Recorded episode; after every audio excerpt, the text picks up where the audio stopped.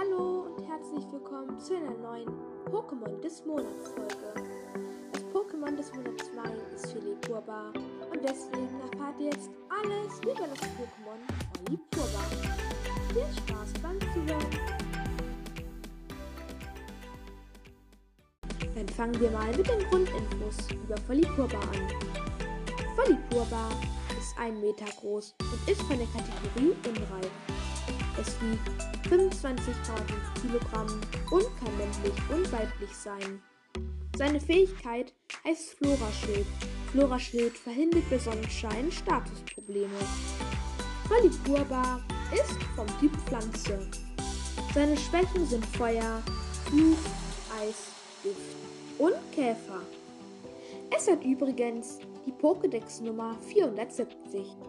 Volipurba entwickelt sich aus Evoli. Und das waren auch schon alle Infos für das Pokémon des Monats. Ich hoffe, euch hat diese Podcast-Folge gefallen und bis zur nächsten Folge.